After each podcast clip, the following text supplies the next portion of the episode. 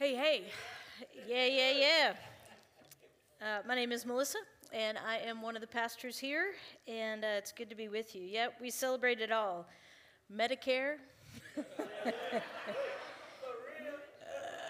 sobriety dates, uh, life milestones, and honestly, just give yourself a round of applause because we've made it through today.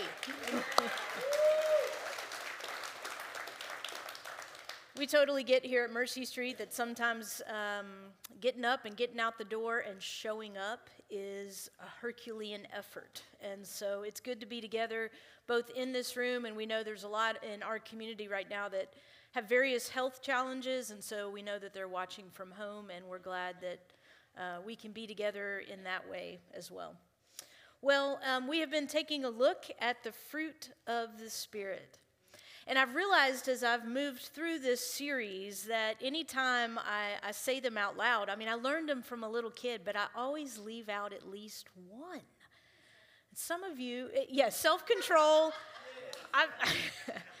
there's a difference between leaving it out when you list them and then practicing them. um, you know, this is a it's a humbling list of what it means to have lives that, that have a harvest and bear fruit. And we've been doing this series since Easter because it is a sign of new life. When there is new life and growth, when there have been things that have been lying dormant within your lives for years, and all of a sudden the roots are strong and the leaves begin to appear, and your life begins to bear the fruit of peace when you need it most. So, love, joy, peace, patience, kindness, goodness, faithfulness is the one that I've been leaving out, and that's what I'm preaching on tonight. faithfulness, gentleness, and self control. We're actually going to take gentleness and self control together, um, not next week, but the next. So, faithfulness. I want you to think about a vow that you have made in your life. Pick any vow. I mean, it could be something more obvious, like I have, um, I have said I will and I do to this person, even though at times I don't and I won't. Maybe it's um, that you have made the promise to raise a child.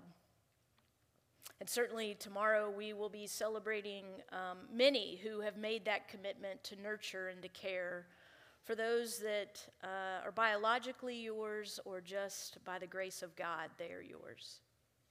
Maybe you've made a vow to uh, a pet or to a group. But think about a vow that you have made in your lives. It's promises that you're making to someone else or to this entity. It was almost exactly 12 years ago that I made the first vow for life that I've ever made before. I was getting ordained within the United Methodist Church, and I was taking a vow um, to love the church and to serve the church, capital C, church. Church meaning the body of Christ that is alive in the world. And as I was making that vow, um, a little bit outside my personality, I went and got a tattoo. But turns out once you get one, yeah, I know. Then it's like, well, now I need another one. Thank you for seeing me. so um, I, have got a few of them that are uh, on my arm so that I can uh, see them quite regularly. But I got the tattoo that says shalom um, which in Hebrew is a greeting. Uh, it is to say hello and goodbye. It is most kind of basically translated as peace.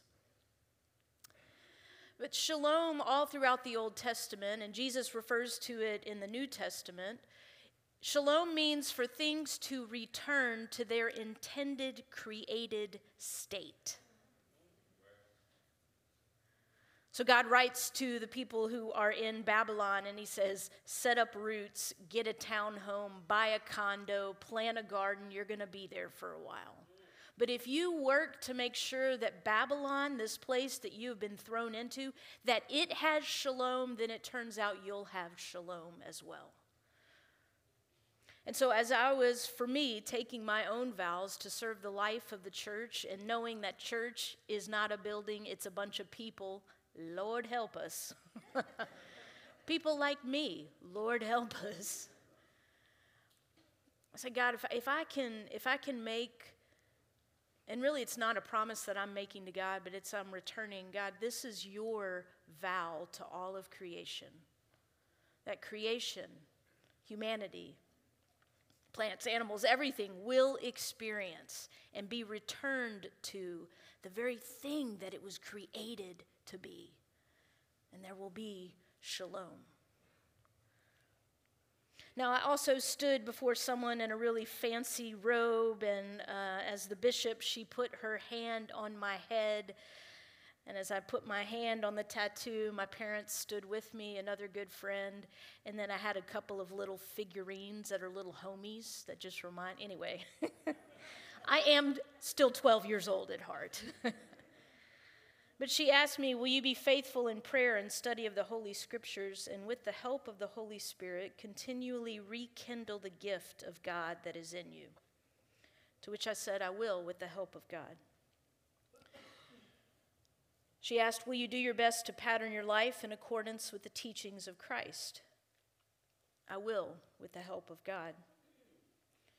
Will you, in the exercise of your ministry, lead the people of God to faith in Jesus Christ and participate in the life and the work of the community, not the church, the community, and seek peace, justice, and freedom for all?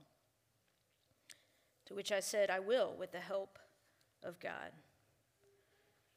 And much like many vows that you all have made, I want to do that in sickness and in health, in need or in plenty, for richer or for poorer, for better or for worse, when I feel like it and when I don't.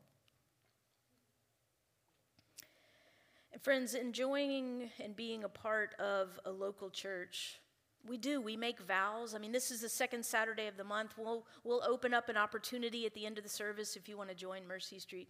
But really, what we are saying yes to is the vow that God has made with each one of us. That you would be one in me and I in you, because I've created you beautifully and fearfully and wonderfully made. And trust me on this one, my child, I will return you to the state in which I have created you.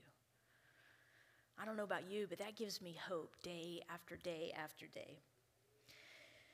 And because I've only got three or so more of these sermons with you, I just want to take personal privilege to say in the eight years that I have been here, it has been easy to keep these vows. Do you know why? Because I know I haven't kept them perfectly, and you're okay with that. That's the thing about making vows and promises. The fruit of the Spirit is to be faithful. It is to be, as Eugene Peterson said, a long obedience in the same direction. But we do that in communities so that when we are pointed off center, we have others in our lives that say, Remember the promise that God made to you, and renew your vow and your promise to God. And we do that with one another too, in small groups in different ways. And so tonight, if there's anywhere that I want to land, I want it for us to, uh, perhaps it is a particular vow in your life right now, a relationship. And tonight will be a chance to just kind of do a little bit of step inventory on it and, and see the places where you need to renew the vow and the promise. And most of all, to think about the vow that God has made for you. For some of us in the room, I don't know, maybe this is the first time you're hearing it, but God has made promises to you that God will be faithful. All my life, you have been faithful, God. We're going to read for our scripture as a way of uh, kind of doing this inventory and work. We're going to read from John chapter 17. This is one of Jesus' most well known prayers, and uh, Bill D is here to read. Would you give him some encouragement?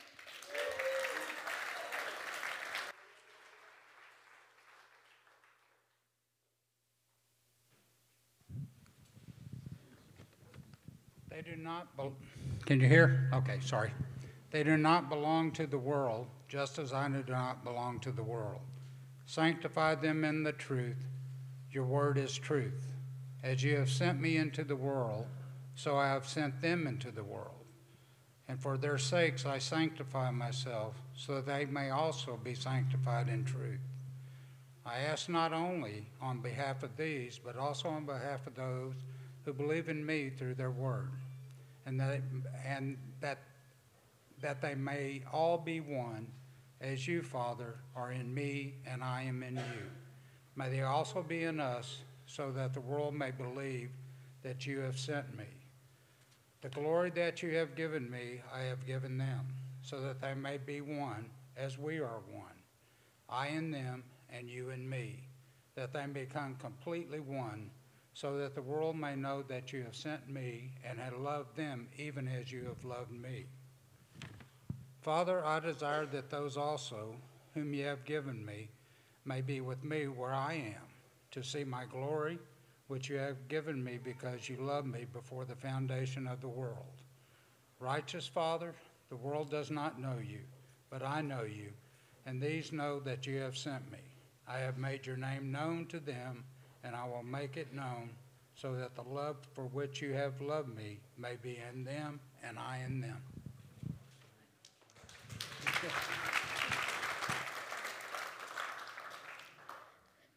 And so Jesus is praying this prayer. This is before he is headed to the Garden of Gethsemane.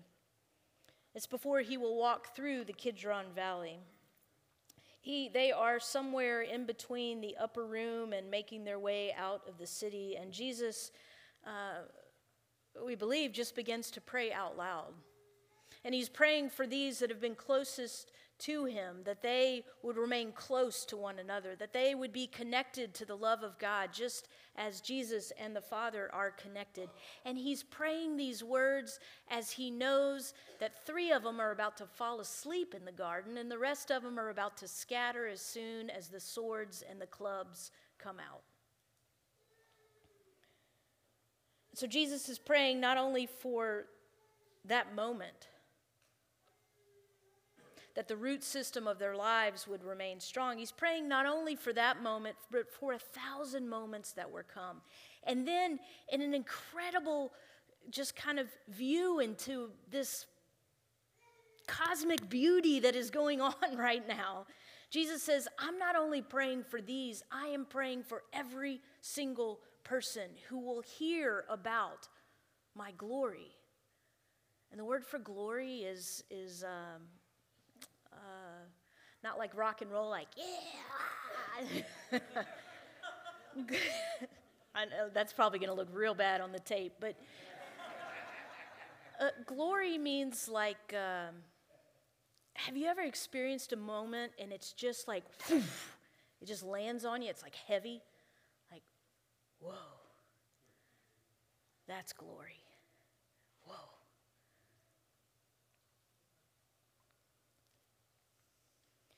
You see, in this prayer from Jesus, time to time, I return to it. And tonight we had it read into your hearing so that you can return to it. That it is difficult to be faithful in all of the vows and promises that we have made in our lives. And it's certainly difficult to remember God's faithfulness to us. But if we can remember that Jesus was praying for us then and praying for us now, and not just, oh, dear Lord, help this group of misfits and screw ups. he, he's, he's praying for this, this unity and this oneness. Because, friends, that is shalom. That is what we have intended and been created to be. It says in Hebrews 11 faith is the assurance of things hoped for the conviction of things not yet seen. As that verse was coming to mind and I was typing it out, I wrote, Faith is the evidence of things hoped for. Once again, that's incorrect. My own bias is coming out. It is, it is the assurance, it is the promise, it is the vow that God has made. It's the things that we hope towards, but we just can't see them yet. Paul Tillich says, Doubt is not the opposite of faith, it is an element of faith. Doubt is not the opposite of faith, it is an element of faith. And I would also say, God is the only one that is perfect in keeping vows and promises. And so, uh, just by way of kind of thinking about uh, that vow and that promise that came to mind earlier of someone in your life. In these vows and what it means to be faithful and what it means to, to kind of hold on to the promise, first we need to remember who we are and whose we are. Jesus says in John 17, verse 16, Father, they, meaning the disciples, also meaning us, do not belong to the world. The world, and, and Ooh, we use this, these, these terms in like church, like word and flesh and good and bad. And what Jesus is saying here is we do not belong to the things that the eyes can see, the cosmos. We belong to God. And the things of God are evidence and revealed in what we can see occasionally, but most of the time from what we cannot see. Remember who you are. We are those who belong to God. That is true for every person in this room. Remember that Jesus says, God, I pray that you would sanctify them in your truth, that you would wash them, that you would renew them, that you would surround them, that you would set them apart, and they would hear the still small voice inside that would remind them the truth of who they are. There's a relationship right now where the promise and the vow seems fragile between you and another person or you and a group. Perhaps pause and remember for yourself. I don't need to prove a point. I don't need to make my point. I remember that I belong to God and they belong to God. And God, that you would sanctify me, you'd set me apart, you would remind me of truth. The second thing is, uh, and I have learned this so much over these last eight years in being uh, near and a part of the wisdom of the rooms, that in a vow, in a promise that we make, we can only do our part. But we have to do our part. Maybe uh, you can relate. Occasionally, depending on if it's a, a, a, vow in a relationship, or sometimes, dear Lord, I have always been the student in the group project that does my part and does everybody else's part. The martyr that I am. No, the control freak that I am. but sometimes we, we begin to show up in relationships and we're trying to do our part to be faithful and we're trying to make sure the other person can remain faithful and we are just outside of our lane, left, right, and center. And do you know what that ends up leading to? Not happy and healthy relationships, resentments, and stuff.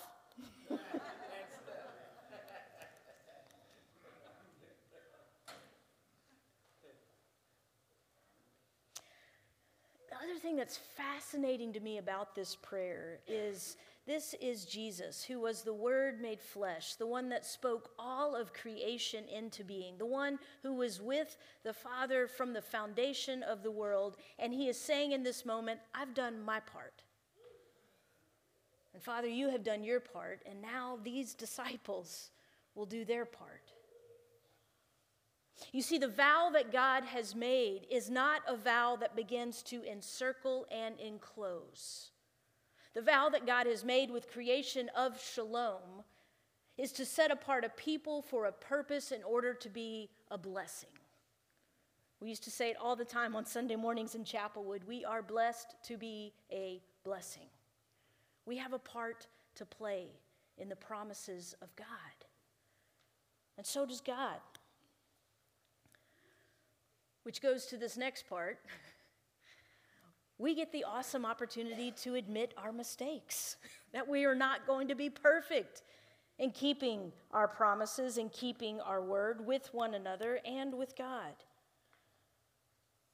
But you see, the love of God that woos us into this place of kindness and confession God says to us, You don't have to be perfect, you just have to be honest.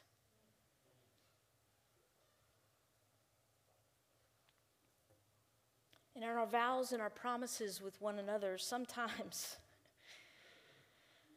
the mistake gets made, the lie gets told, and before you know it, it's just this like ball of yarn. And we begin to hide back in places of shame or fear. If we remember whose we are, that we are a beloved child of God, made in the beauty of God, but also flawed, if we can remember that we have a part to play, that we can say the hard words of honesty, then I promise you, it's not that every circumstance and every relationship just magically gets healed, but I promise you, you will begin to experience the fruit of the Spirit of peace. There'll be a patience that'll come, a kindness that will well up within you. So remember who you are, do your part, admit your mistakes, and then finally live into the purpose. In the rooms, there is a singleness of purpose that unites people that come together. For us, as followers of Jesus, we have a singleness of purpose. And as a pastor and one who is a part of the church and leading, sometimes I think I forget the singleness of purpose. The singleness of purpose is to make sure every, every person remembers and hears this promise that God loves you. God loves you. Yes. This is a kid. Hey, what's up? he's like making eye contact. Now he's embarrassed. To live into the purpose. To seek out the hurt, the lost, and the seeking. To lift the cone of shame to reach out to the alcoholic who still suffers, to respond to the plaguing disease in the United States today. The number one cause of death is loneliness. It's recently superseded cancer and other diseases.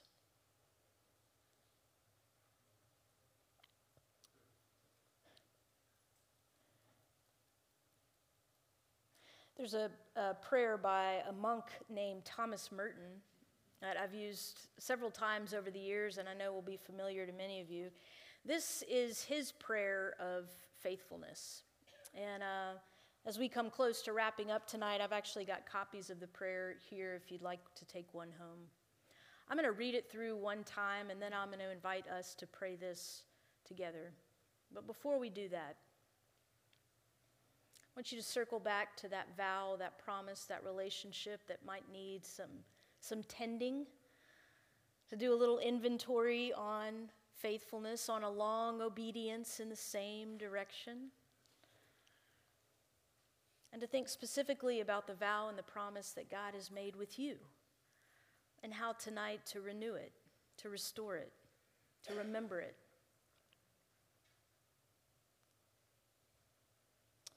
Thomas Merton says, My Lord God, I have no idea where I am going. I do not see the road ahead of me.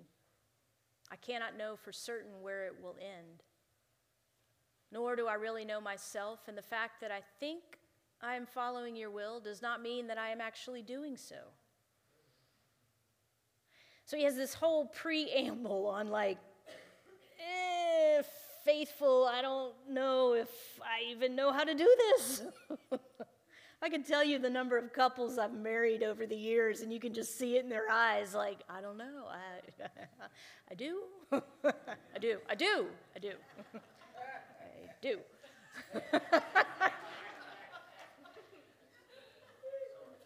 sort of. Every day but today.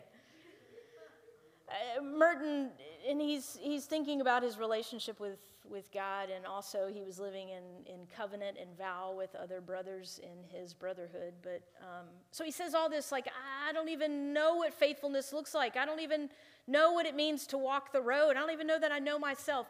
But yet, I believe that the desire to please you, God, does in fact please you.